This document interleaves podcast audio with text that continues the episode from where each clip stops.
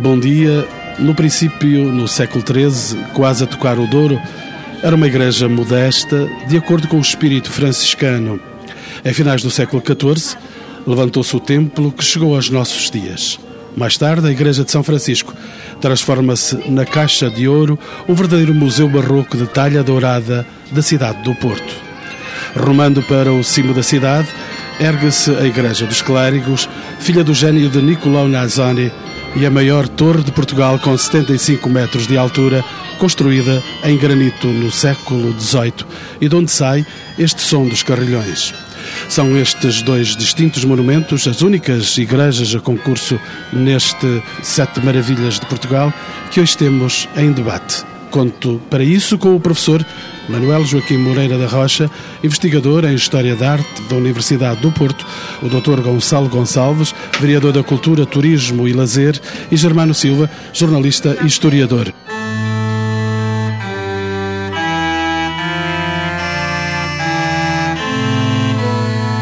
Dr. Gonçalo Gonçalves, eu considero importantíssimo este concurso porque desperta em todos nós portugueses a curiosidade de visitar algumas coisas que muitos ainda não conseguiram visitar ou não tiveram oportunidade para visitar. Professor Moreira da Rocha. Uma das características do nosso património artístico não está tanto na qualidade da arquitetura, mas está sim na qualidade dos nossos interiores, em que temos uh, um trabalho que caracteriza a nossa cultura, a nossa cultura do século XVII e do século XVIII, que é o trabalho em madeira. O trabalho em madeira, nós éramos um país com, com forte produção de madeira de castanho, depois com as descobertas eram as madeiras exóticas, tudo isso foi trabalhado com a arte da talha, que estava perfeitamente inserida no espírito da Contra-Reforma. Portanto, se nós tínhamos uma arquitetura pobre, depois com a arte da talha, esses interiores vão ser transformados para se adaptarem aos princípios do barroco, aos princípios da cultura barroca, da teatralização cenográfica e apologética que interessava para a criação do catolicismo, para a difusão do catolicismo.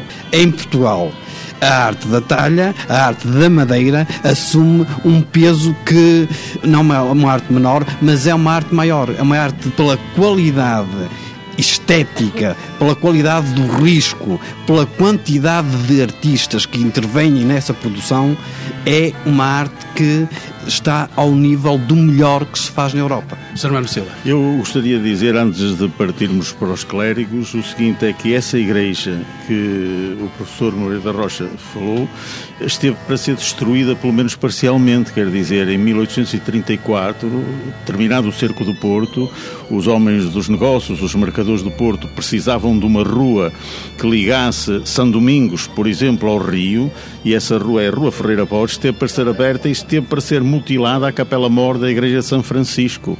Só não foi por intervenção da Ordem Terceira que interveio junto da Rainha Dona Maria II e pediu-lhe que não deixasse mutilar a Igreja e a partir daí que a Ordem Terceira fica responsável pela manutenção da Igreja de São Porque Francisco. é nessa ocasião também que as ordens religiosas estão expulsas de Portugal, em 1834. Exatamente, e os bens delas foram sendo vendidos em asta pública. Aliás, a Igreja serviu de armazém de alfândega, serviu de cavalariça, serviu de quartel, de caserna, foi várias coisas, não é? Mas eu ainda queria voltar ao antes da extinção queria voltar ao antes extinção. Não vamos extingui-la antes de falarmos substancialmente dela.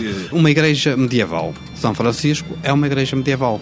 Mas é uma igreja medieval que é singela, passa despercebida no contexto urbano do Porto, mas o seu interior foi transformado totalmente sendo hoje um dos espaços mais barrocos, um clima barroco que caracteriza perfeitamente o Barroco Nacional. Eu já vou entrar consigo dentro da igreja, mas em jeito de percebermos porque é que esta igreja é colocada como um luminar, digamos assim, para estas maravilhas e, e a Torre dos Clérigos em cima, há outros sinais deste mesmo barroco que passa pela cidade, professor? Sim, a arte da talha, a arte de produzir retábulos, retábulos estavam inseridos no contexto da renovação do espaço adaptado às práticas religiosas pós-reformistas Portanto, em Portugal isso foi assumido com o trabalho de madeira, isso é transversal a todos os monumentos da cidade, todos os monumentos da cidade no século XVII e XVIII seguem essa roupagem. Podemos falar de Santa Clara,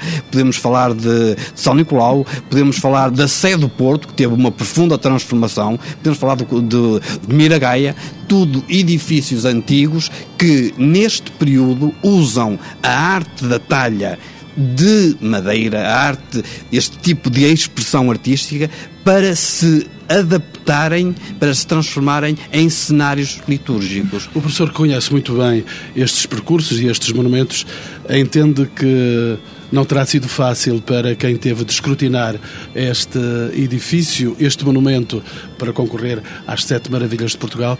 Não foi fácil essa escolha ou o São Francisco esmaga à volta Era uma injustiça, ou é uma injustiça, São Francisco. Para já está entre nomeado. os 21 e, e julga que entre os sete será uma injustiça. É uma injustiça se não ficar entre os sete. Porquê? Porque é a melhor expressão que nós temos da nossa cultura artística do século XVII e XVIII que pode ombrear com o melhor que se faz na Europa. Naturalmente que seguimos outras linguagens, é a nossa expressão na arte da madeira, na arte da talha, forrada a folha de ouro, que lhe dá um caráter cênico extremamente apelativo, portanto, mas isso é o melhor que nós temos. Por outro lado, é o melhor que nós temos sob o ponto de vista de desenho, de qualidade de timbre estético. Os melhores artistas, os melhores artistas que a sociedade do século XVII e XVIII teve, trabalhavam em obras de madeira. Sr. Silva, esta era inevitável. Sim, sim, eu acho que corroboro perfeitamente as declarações do professor Moreira da Rocha e aproveitava para fazer aqui uma homenagem póstuma aos artífices que trabalharam naquilo. Eu acho que é efetivamente uma obra notável de artífices anónimos. Neste momento, os nomes deixaram de ser anónimos, quer dizer, estão perfeitamente contextualizados como artistas locais. Ouvimos artistas, o professor Moreira da Rocha. Artistas que nasceram na cidade do Porto, artistas que desenvolveram a sua atividade na cidade do Porto e levaram a sua arte para todo o norte do país, para a zona centro. Daqui irradiou uma grande escola de talha. E ainda hoje, quando nós circulamos pelos nossos espaços, eh, pelas nossas igrejas, de norte a sul do país, vamos encontrar exatamente este reflexo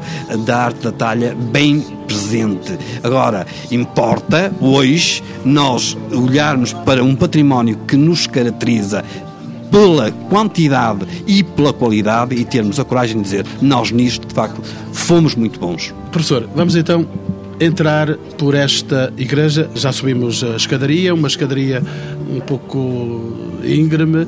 É preciso tomar algum balanço para subir esta escadaria. Estamos a entrar. E é este deslumbramento deste ouro todo que nos arrasa os olhos. Paulatinamente, desde finais do século XVII, o edifício singelo, a estrutura interna, foi-se recobrindo, transformando pela talha. E então o trabalho em madeira começa primeiro numa capela, depois passa para outra e de retábulo em retábulo, ao longo de quase 100 anos, todo o interior foi recoberto por ouro. Desde retábulos, os componentes arquitetónicos medievais são metamorfoseados pelo trabalho da talha. Retábulos, colunas, muros, cobertura transformando-se numa caixa dourada. Uma caixa dourada que demorou um período de 70 anos a ser produzido, portanto, que passa por todas as linguagens artísticas do maneirismo, do barroco nacional, do joanino, do rococó, dentro do melhor que nós produzimos, passa por todas essas fases e aquilo que nós hoje encontramos é uma coerência visual. Portanto, a qualidade e a relação de uns componentes com os outros está de tal maneira bem embrincada que nós hoje o que encontramos no interior é um interior barroco. Deixa-me olhar aqui do lado direito. Naturalmente, estes frades vão prender os olhos de muitos visitantes. Vão prender os olhos dos visitantes. Em primeiro lugar, tinham os seus visitantes do cotidiano, os seus fiéis, que iam assistir aos ofícios divinos e uh, todo aquele programa cenográfico tinha uma forte mensagem pedagógica e, e apologética para a difusão da fé. Por outro lado, esse edifício, o seu recheio, começou a chamar a atenção desde o século XVIII. Eu recordo que quem nos visitava no século XVIII, já um, um James Murphy, um inglês que visitou o Porto no século XVIII, ficou admirado com aquilo que encontrou na Igreja de São Francisco. Não tanto com o seu programa arquitetónico, mas com a caixa de ouro que lá encontrou ouro que naturalmente nós temos que fazer um contexto mais alargado para percebermos que este ouro está relacionado com uh, o nosso universo das descobertas, com o nosso ouro, a nossa vinda de remessas do Brasil, que justifica que depois foram aplicados para a transformação do Com Dom João V no seu esplendor máximo. Dom João V no seu esplendor. De resto, São Francisco é um exemplo acabado do barroco do tempo de Dom João V. Curiosamente, os franciscanos estiveram também envolvidos, e os franciscanos arrábidos estiveram também envolvidos em Mafra, exatamente com Dom João V. Duas visões diferentes. Por um lado, se nos ligarmos a Dom João V, vamos entrar num grau de internacionalização. Um barroco que reflete programas, que reflete formas vindas de Itália, vindas do, barroco da Europa Central. Pronto, uma apropriação de um barroco internacional que se vai passar nos clérigos que nós iremos visitar já, já de seguida. Agora, em São Francisco é o mais genuíno e o de melhor qualidade que nós produzimos como reflexo da identidade nacional, que não é só um património do Porto, mas é um património de Portugal. É um museu que se pode e deve ser visitado como o melhor que se produziu dentro da arte talha uh, dourada no século XVII e no século XVIII. Germano Silva, recorda-se dessas suas emoções quando entrou pela primeira vez dentro de uma igreja destas? Há, há dois aspectos que me impressionaram, que me impressionam nesta igreja. A capela atualmente da Senhora da Soledade, que era a capela da Porciúncula, eh, por causa desta cancela de talha dourada. Que esteve, de resto, presente na Europália, que esteve presente na Europália, portanto, levou-se para uma exposição internacional, eh, em Bruxelas, levou-se apenas um pequeno elemento. Agora, quando nós pegamos na Capela de Nossa Senhora da Soldado, vemos o retábulo, depois saímos e vamos ver todo aquele enquadramento até a nave central com as várias sanefas, com todo esse trabalho de talha, aquilo é de um requinte que nos faz falar de filigrana. Com essa rosácea que vai lançando luz para o interior deste templo. Luz que eh, naturalmente caracteriza o pensamento e a mística medieval, luz que na época barroca tem outro tratamento é, é, e eh, numa cidade cinzenta, numa cidade cinzenta, numa cidade de granito, o ouro transmitia luz ao interior dos edifícios. O ouro, junto com as velas, junto com todo o, a panóplia de equipamentos litúrgicos, traduzia um novo ambiente ao cotidiano destes edifícios. Portanto, entre a Idade Média, entre a luz proposta por uh, o abade São Bernardo, uma luz, uma luz branca, uma luz clara, nós vamos encontrar no século XVIII uma luz mais focal, uma luz mais teatral, que não era uma luz total, era uma luz que era dada por estes diversos focos que nós temos na Igreja de São Francisco. É a Capela de Nossa Senhora da Soldade, é o retábulo dos Mártires dos Marrocos, é a Capela dos Reis Magos, é a árvore dos São vários focos que polarizavam a religiosidade própria deste tempo. Agora, não é só uma expressão de religiosidade.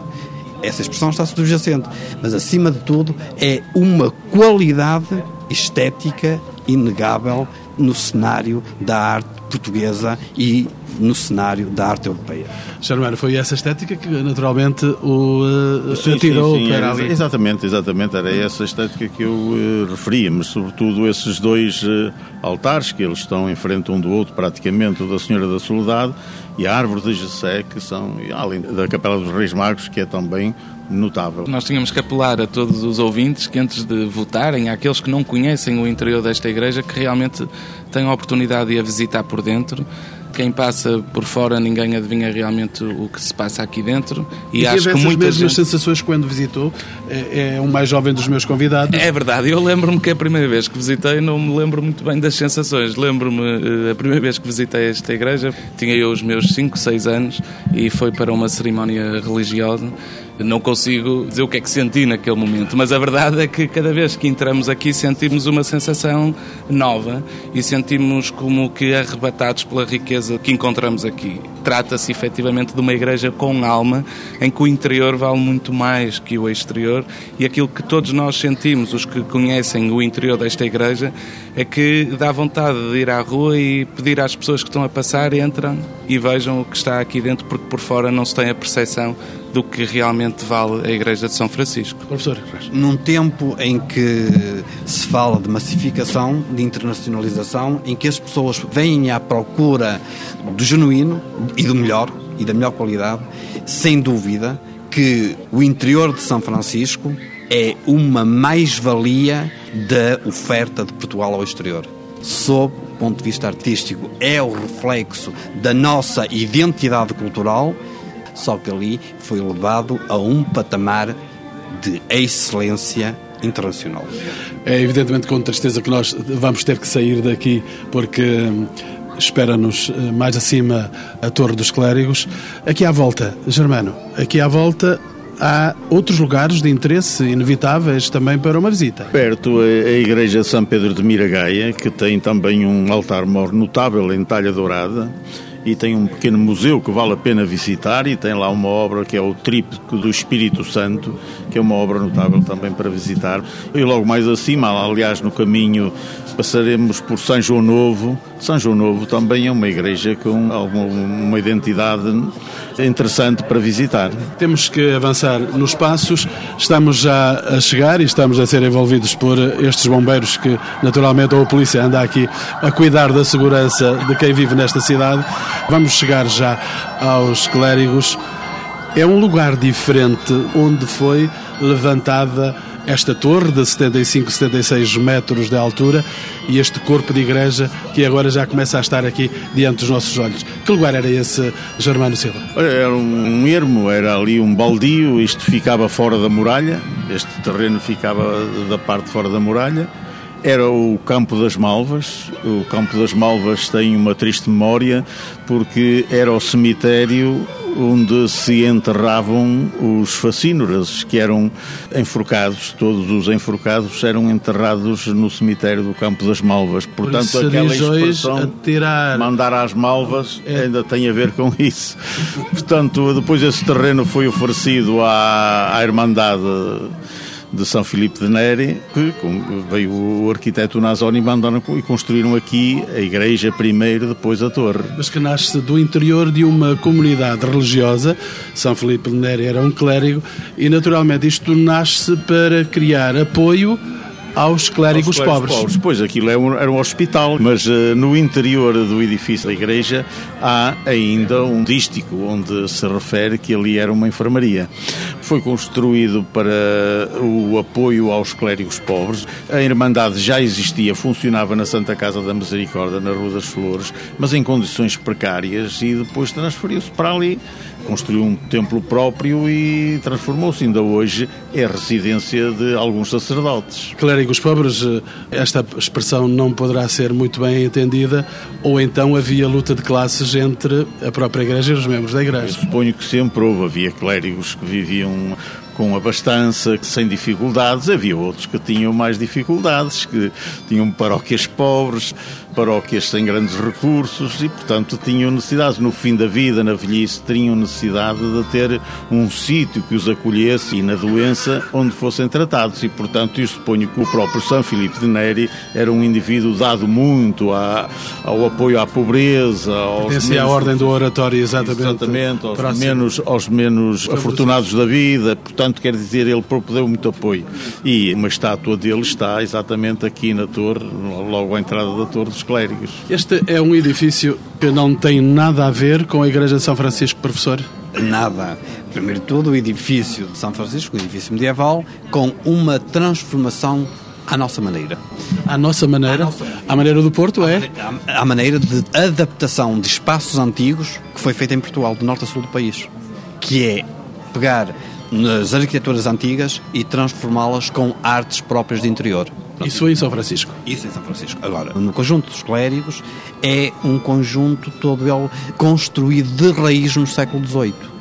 construído de raiz por um artista estrangeiro, Nicolau Nazoni, um artista que vem para o Porto na qualidade de pintor, e nessa qualidade, como era um, um artista, era pintor, era pintor de ilusionista, pintor de trompe-l'œil, e ele dominava todo um vocabulário novo que fazia parte do vocabulário do barroco internacional. Chega ao Porto, uma cidade que não tinha grandes monumentos, monumentos dentro dessa linguagem do barroco internacional, e ele vai ser convidado a riscar a propor um espaço arquitetónico e então de pintor ele passa rapidamente para arquiteto e ele vai se consagrar com a igreja e a Torre dos Clérigos como um grande arquiteto do barroco que absorveu a cultura portuguesa, porquê? Porque ele traz a linguagem do barroco internacional para o Porto e dá com a expressão do granito. Mas, professora, ele terá sido um excelente pintor, mas quando chegou, os seus saberes na ordem da arquitetura não eram tão seguros, até porque algumas das obras, e concretamente esta obra, terá sido refeita nos seus alicerces porque a segurança não era eh, substancial aí nós entraríamos no grau de formação dos ofícios no século XVIII.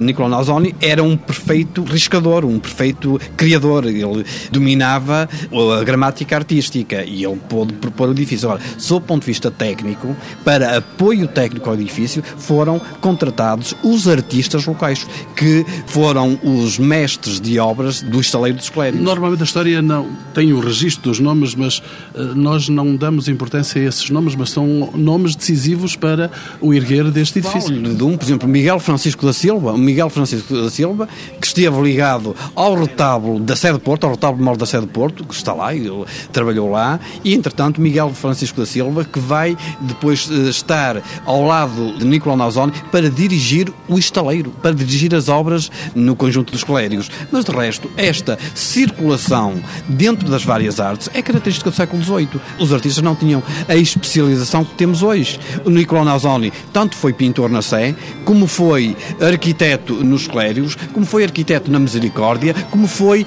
riscador de talha em São Ildefonso. Portanto, há uma polivalência muito grande dos artistas. E o mesmo se pode dizer de Miguel Francisco da Silva, que tanto orienta uma obra de arquitetura, como a seguir ele se vai impor como um grande criador de talha. É um Miguel Francisco da Silva, um artista que vem de Lisboa, vem de Lisboa com a qualidade de arquiteto e, entretanto, chega ao Porto e vai dedicar-se principalmente à produção da arte da talha. Já vimos este monumento por fora, vamos brevemente entrar dentro dele.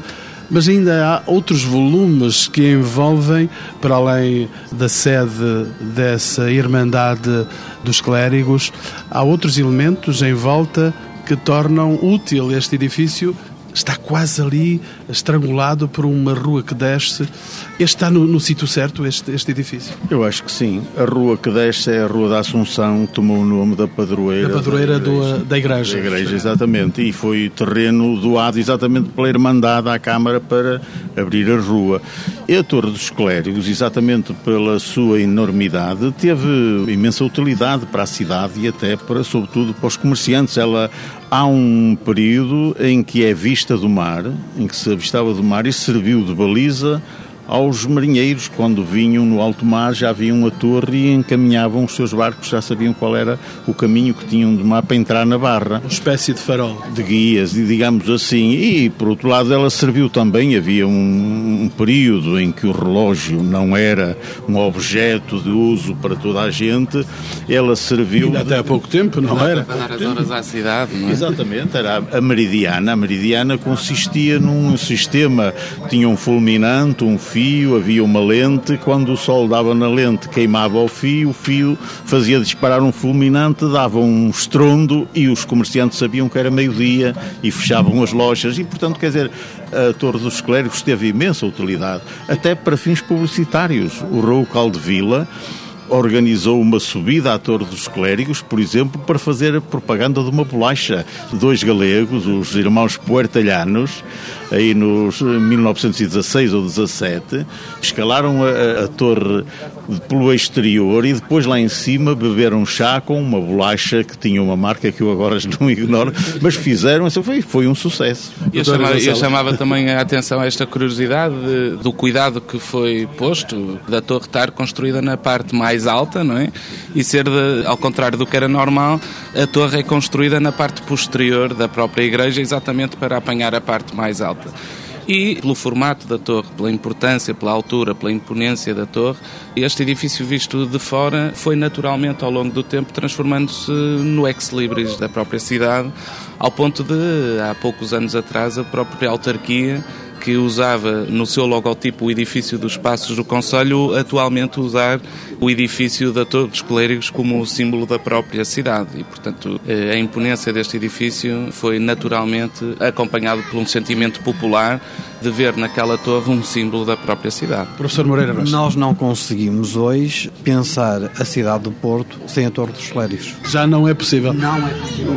O arrasar desta torre seria o arrasar mítico da cidade. Não, não podemos, a não ser que viesse novamente um terremoto de 1755, mas nós não conseguimos imaginar, conceber a identidade do Porto sem a Torre dos Clérigos. Uma torre que na altura se construiu, que foi um grande investimento da Irmandade dos Clérigos, uma torre e uma igreja que são também a nossa expressão nacional fruto da matéria-prima. É o granito que é uma pedra rude, pedra grossa, mas que é transformada dramaticamente e cenograficamente para nós também no Porto e no norte do país termos um referencial do barroco internacional. É, de entrarmos também convém referir, já que estamos aqui no exterior, antes de entrarmos, constatar que também se trata de um edifício que acaba de ser recuperado, as fachadas acabam de ser recuperadas o que também demonstra o interesse. Por uma excelente colaboração que deve existir entre a Câmara e os edifícios? É, exatamente, a Câmara tem um programa próprio para a recuperação de edifícios e de monumentos que apela ao mecenato cultural. E foi precisamente nesse programa Porto com Pinta que, juntamente com a Direção Nacional dos Museus, foi possível recuperar eh, as fachadas e o exterior deste magnífico monumento. Eu pegando nas palavras do professor Moreira da Rocha que dizia que é uma obra notável de granito, exatamente há uma expressão do Teixeira de Pascoais muito curiosa que ele diz isto é o Porto espremido para cima, porque o Porto é todo ele granito, o Porto espremido para cima. De resto, a torre foi celebrada por poetas, por escritores, serviu imenso de romances, eh, fabulações, etc. Quando em quando fazem escaladas. Exatamente. Vale a pena subir aqueles quase. 200, são 250, 250 conforme graus, o, conforme exato, a local. Exato. Digamos que se a arte do Norte tem como matéria-prima o granito, do norte, de todo o norte do país, digamos que o conjunto dos clérigos é o melhor monumento caracteriza esta pujança da arte nortenha. É um monumento em granito, esculpido, com a linguagem do barroco internacional. Está... E é lá que está o Nazoni. E é lá que está o Nazoni. Exatamente, ele foi sepultado lá. Nazoni é um homem multifacetado, já o descreveu o professor, mas Nazoni é um homem que deixa a sua impressão digital em muitos monumentos, em muitos lugares de Portugal. Deixa, eh, Nazoni naturalmente chegou ao Porto, era portador de uma nova forma de conceber e rapidamente a sua linguagem vai ser também difundida noutros quadrantes norte do país. Ele próprio levou para Vila Real, para Santa Marta de Penaguião, para uma série de edifícios aqui no entorno do Grande Porto. Portanto, ele próprio levou a sua arte. Mas, ao mesmo tempo que Nicolau Nazoni traz esse aporte à arte arquitetónica do século XVIII, na mesma altura, temos outros artistas nacionais que também estão a comungar da mesma linguagem desse barroco internacional. De resto, estávamos num tempo de abertura. O tempo de Dom João V marca isso mesmo. Portanto, o tempo... Dom João V também a marcar passos em Portugal para que fosse reconhecido na Europa. A campanha de afirmação de Dom João V com as embaixadas que enviou ao Papa toda a sua atividade diplomática no exterior, ele tenta fazer, tenta e consegue fazer a afirmação pela nossa qualidade de Portugal na Europa, de Portugal no mundo. Nicolau Nazoni, já na parte final da sua vida, e a partir dos 50 anos, ele foi um membro também desta Irmandade. Exatamente, ele tornou-se membro da própria Irmandade dos Clérigos, exatamente.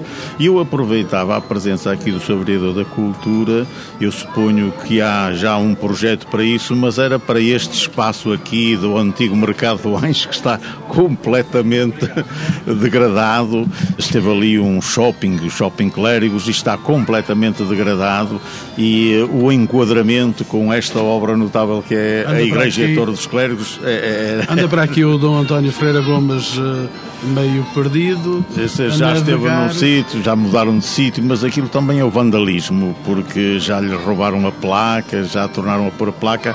Mas este conjunto aqui uh, está a necessitar urgentemente de uma remodelação, de uma adaptação para que o barroco do conjunto da Igreja e da Torre dos Clérigos fique mais bem enquadrado, até com o barroco da Igreja do Carmo e dos Carmelitas, com aquela zona, onde, segundo parece, o próprio Nazone interveio na, na Igreja do Carmo. Sr. Vereador, é a sua verdadeira vez neste momento? Não, mas é, é público que a Câmara pegou neste problema e, através da Sociedade de Reabilitação Urbana, o Porto Vivo, lançou um concurso para que efetivamente este caso de insucesso, que o shopping tornou-se num caso de insucesso, possa ser reabilitado e possa dar a toda esta zona a dignidade que esta zona merece. Acho... Até porque já passou por cá Porto, capital da cultura, e eh, quando olhamos estes lugares degradados, até pensamos que foi no século XIX, Sr. Eh, vereador. É verdade, mas eh, é verdade, mas este shopping tem um problema desde a origem, não é? É um shopping construído para dentro, não é construído para fora. Ao longo dos tempos foi-se degradando, hoje não sobra nada dentro do shopping e aquilo que, que é público até, é que nos próximos meses vai haver. Roubado. Exatamente, e que é público que nos próximos meses vai, vai haver boas novidades sobre esta matéria matéria. Estamos, estamos a esquecer do que estamos a ver dentro dos clérigos. Não, estávamos agora a meter um olho clínico cá fora para também nada ficasse por dizer nesta oportunidade. É, os clérigos já o vimos por fora, agora vale a pena ver a igreja. Vale a pena porque... Ver uma igreja de, de uma nave eh, elítica, uma nave elítica, que é um dos poucos edifícios, ou uma das poucas formas que existem em Portugal com este tipo de planta, o que reflete também, mais uma vez, a apropriação desse formulário para o Porto. Por outro lado, o interior, os retábulos, que fazem parte da concepção do espaço sacro. Não temos retábulos em talha, mas o retábulo maior, por exemplo, é um retábulo em mármore um retábulo em, em mármore já concebido a partir de 1750. Portanto, eh, mesmo este retábulo em mármore revela, eh, mais uma vez, um vínculo ao barroco internacional, à arte que foi assimilada pela corte de Dom João V. Professor, mas eu não sinto o mesmo esmagamento que há momentos quando estávamos lá embaixo na igreja de São Francisco, aquela profusão de ouro esmaga quem entra. Aqui não há esse esmagamento há outra sensibilidade dentro desta igreja, há outra expressão artística. Há um espaço barroco, em São Francisco temos um espaço medieval. A talha, a arte de interior, transformou num espaço barroco. Essa é a diferença. Aqui é um espaço que é barroco na essência.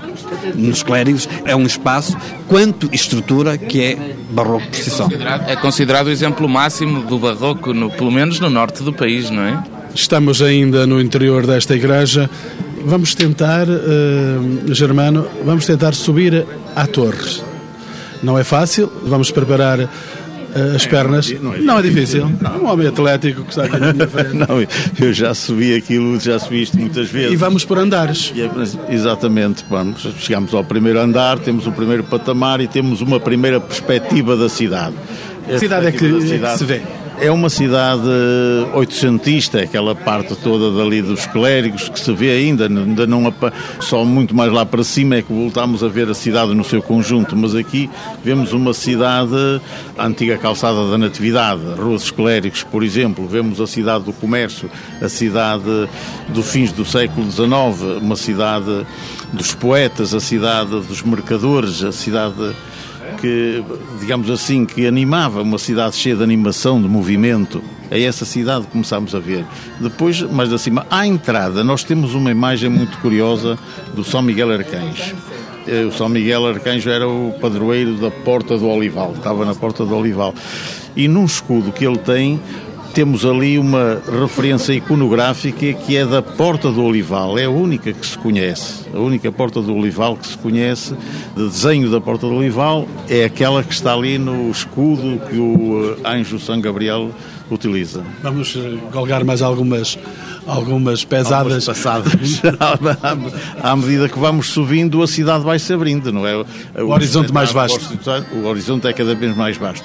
E, portanto, as perspectivas são diferentes e aquilo começa a transformar-se, de facto, num mirador fabuloso. Aliás, é muito procurado pelos fotógrafos quando se quer ter uma perspectiva da cidade, aqui do centro da cidade, ou da parte ribeirinha, é dali que vamos e, e temos assim do outro lado, ali logo do outro lado, o edifício da cadeia, vamos subindo e a, as ruas, até aquelas antigo bairro da Judiaria, ali São Bento da Vitória, à volta de São Bento da Vitória, começam-se a definir, as ruas começam-se a definir e à medida que subimos, a definição é cada vez mais clara e nós apercebemos do que é o tipo de cidade em que vivemos. E até quase tocar o céu, porque podemos chegar cá acima mesmo e vermos 360 graus, vermos tiver, uma cidade imensa. Quem não tiver vertigens pode debruçar-se, pode ver aqui estes barandins e apreciar, e estamos mais perto da obra, e apreciar a obra de canteiro, a obra notável dos canteiros que foi possível fazer-se e imaginar como é que foi possível erguer esta torre com os métodos arcaicos que havia na altura, não é? Porque não havia as gruas que hoje é possível dispor para fazer subir as pedras. Como é que foi possível imaginar aquele trabalho todo? Para levar as pedras, elas eram, seriam preparadas cá embaixo, mas depois subir aquelas escadas todas. Professor, como é que vai ser possível a Igreja de São Francisco ganhar este concurso? Estamos já a apontar para a saída destes dois monumentos. Conhecendo a nossa identidade, a nossa história, conhecendo a nossa cultura, São Francisco é o melhor exemplo, é o exemplo acabado da materialização da cultura do século XVII e XVIII sobre a forma artística. Não tanto na sua arquitetura, mas na transformação da arquitetura através do poder do trabalho em talha, do trabalho em madeira, que tanto caracteriza a escola portuense e que caracterizou o Portugal de norte a sul do país no século XVIII. É uma marca de qualidade de Portugal na Europa e de Portugal no mundo. É um museu.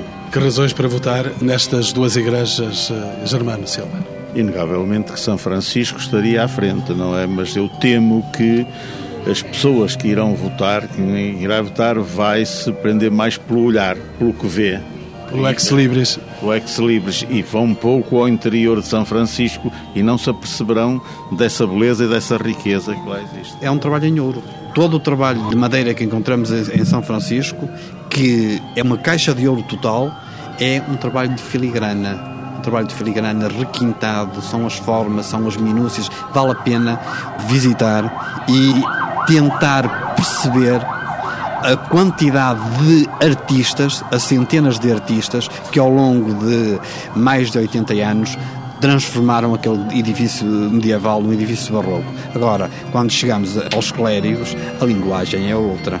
Aí estamos numa afirmação do melhor do nosso barroco nortenho, do barroco nortenho, do barroco português, mas dentro do cenário da linguagem internacional. Doutor Gonçalo Gonçalves, compete-lhe agora, neste minuto final, vender estes dois monumentos para o concurso das Sete Maravilhas de Portugal? Eu começava por dizer que eh, é muito bom para uma cidade, e só há três cidades no país que têm dois monumentos eh, nos 21 finalistas. Dizer que estarem os dois monumentos nos 21 finalistas já é um motivo de orgulho para todos nós.